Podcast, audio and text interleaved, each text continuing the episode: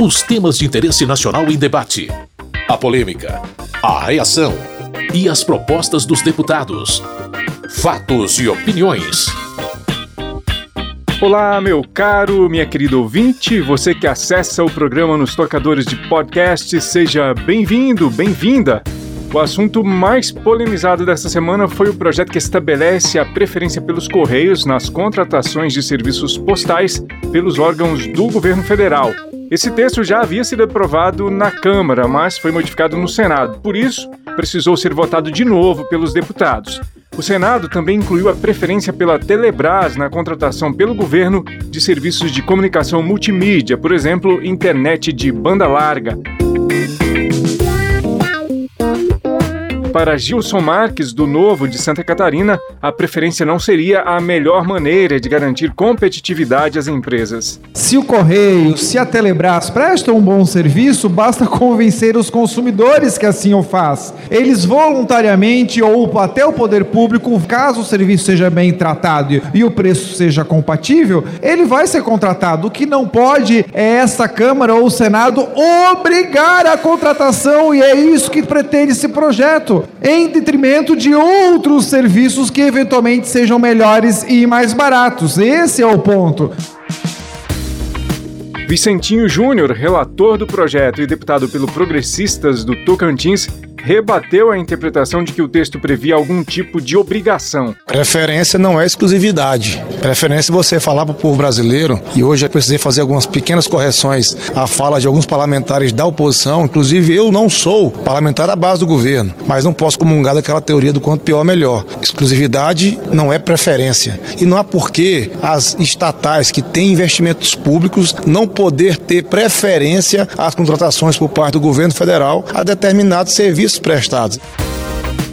Na visão do deputado Bibo Nunes, do P L do Rio Grande do Sul, a proposta não deveria ser aprovada. Os Correios é a síntese, é o símbolo de um órgão público que não vai à luta, que não sabe o que é mercado, que não tem disputa, que para vencer só estivesse cotas, porque o Correio, ele corre sozinho e chega em segundo lugar. É muita incompetência. Tem que ter mais fibra, mais raça, saber o que é empreender. É isso que nós precisamos. Maria do Rosário, do P T do Rio Grande do Sul, defendeu a medida por representar, segundo ela, o fortalecimento das estatais que chegam a todos os cantos do país. A proposta tem o mérito de aumentar a eficiência dos Correios, dos serviços públicos. Ela é eficiente como proposta porque ela organiza o sistema, e os Correios não são apenas a postagem, mas também a logística. É a maior e mais importante empresa brasileira na área de logística. E por isso também a fidelização assegura que seja possível uma receita de cerca de vinte bilhões a mais nos serviços. Que bom, porque esses vinte bilhões a mais que se estima serão reinvestidos no Brasil, nos próprios brasileiros e brasileiras. No entendimento do deputado Cabo Gilberto Silva, do P L da Paraíba, a defesa do projeto esconde outras intenções. Olha a conversa bonita que é. Estamos defendendo a empresa. Vocês querem privatizar. É porque a empresa vai ficar forte. É mentira, população. O que eles querem é meter a mão do dinheiro do povo brasileiro novamente, como meteram no futuro não muito distante. Os senhores lembram o que o P T fez com os Correios. Os senhores lembram o que o P T fez com as estatais. Então esse discurso é para boi dormir, é para enganar o povo, enganar os parlamentares. Centrão, mais uma vez, Centrão, me ajude. Os senhores vão votar a favor de uma matéria dessa, que vai estagnar o serviço público, porque vai ter monopólio e a livre iniciativa, Centrão. A deputada Ana Pimentel, do P T de Minas Gerais, ressaltou a abrangência restrita da proposta aos órgãos federais. É um projeto que trata da administração pública direta e indireta e coloca como preferência que os Correios e a Telebrás façam esse serviço. Não é um projeto que fala de serviços prestados diretamente ao consumidor. Não se trata disso. Esse é um projeto que, sim, reforça a importância dos Correios para o país. Diferentemente do que o governo anterior fez, que foi a tentativa de privatizar os Correios, de fato, o que esse projeto faz é o sentido oposto, ou seja, é de defender os Correios como empresa pública, que nós nos orgulhamos. É fundamental, inclusive, para fortalecer novamente os Correios e a Telebrás, que são empresas importantíssimas para o nosso país. Na opinião do deputado Marcos Polon, do P L de Mato Grosso do Sul, essa proteção aos Correios é ruim para a eficiência dos serviços e o livre mercado. Eu guardo no meu gabinete, lá em Campo Grande, um telefone daquele grandão assim, preto, de discar, da década de cinquenta, para lembrar de quando uma linha de telefone valia o preço de um imóvel e você tinha que alugar telefones que você conseguia comprar. E aí a terrível privatização da comunicação fez com que todo mundo tivesse um, dois, três linhas de comunicação. Mas é para defender a democracia. A população tem que ter acesso aos serviços, mas a venda é para empresa pública, sem licitação, para defender a democracia. É sempre a mesma conversa fiada. O deputado Glauber Braga, do PSOL do Rio de Janeiro, rebateu as críticas negativas ao projeto. Essa é uma matéria importante para fortalecer os Correios como estatal, porque eles tentam privatizar tudo. Mas eu gostaria que a bancada reacionária ou os neoliberais de plantão fizessem a defesa agora da entrega do setor de energia elétrica de distribuição lá de São Paulo. Façam a defesa agora da Enel, da corporação multinacional italiana. Façam a defesa do conjunto de privatizações que estão levando o povo brasileiro a enormes dificuldades. Evidentemente, os senhores não fazem. Nós temos que fortalecer as estatais, as empresas públicas, o interesse público, porque a privatização que leva é o lucro de poucos e aí eles tentam esquartejar o que é público. A maioria aprovou o texto e a proposta que estabelece preferência pelos Correios e Eletrobras nas contratações do governo federal de serviços postais e de comunicação multimídia, respectivamente, vai à sanção do presidente da República. Fatos e opiniões.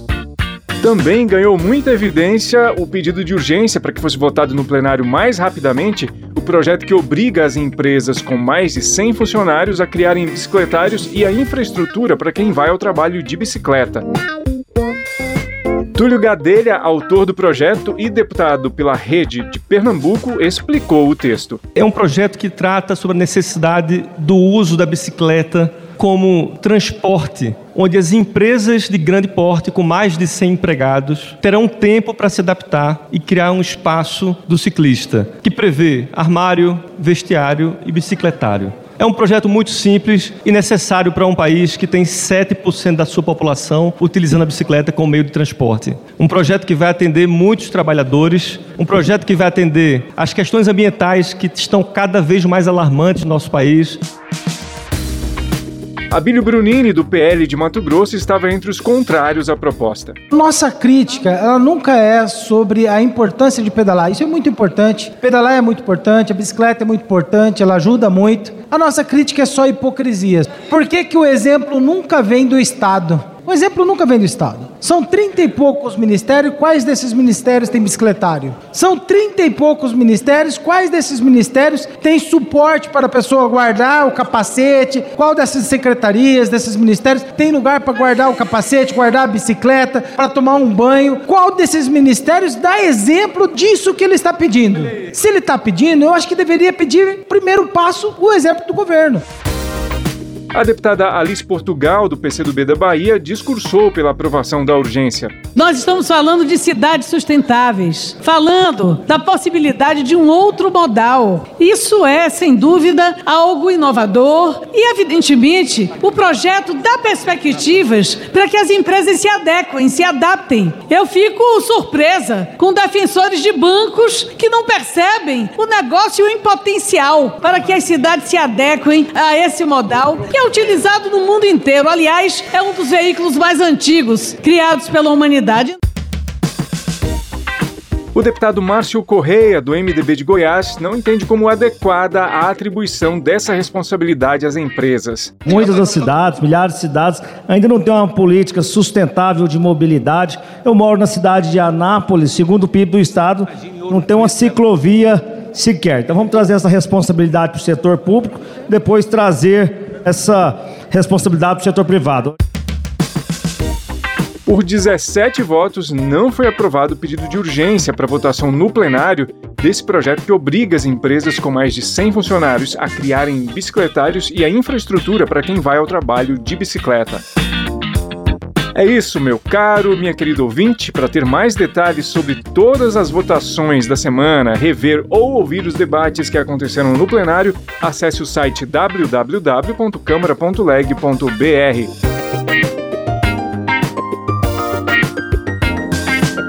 Como se diz no plenário, nada mais havendo a tratar, termina aqui o Fatos e Opiniões de hoje. A sonorização do programa é de Tony Ribeiro. Muito obrigado por sua audiência, você que nos ouve aqui no seu rádio ou nos agregadores de podcast. Tudo de bom e até a próxima semana. Fatos e Opiniões. Os temas de interesse nacional em debate. A polêmica, a reação e as propostas dos deputados. Produção e apresentação: Carlos Oliveira.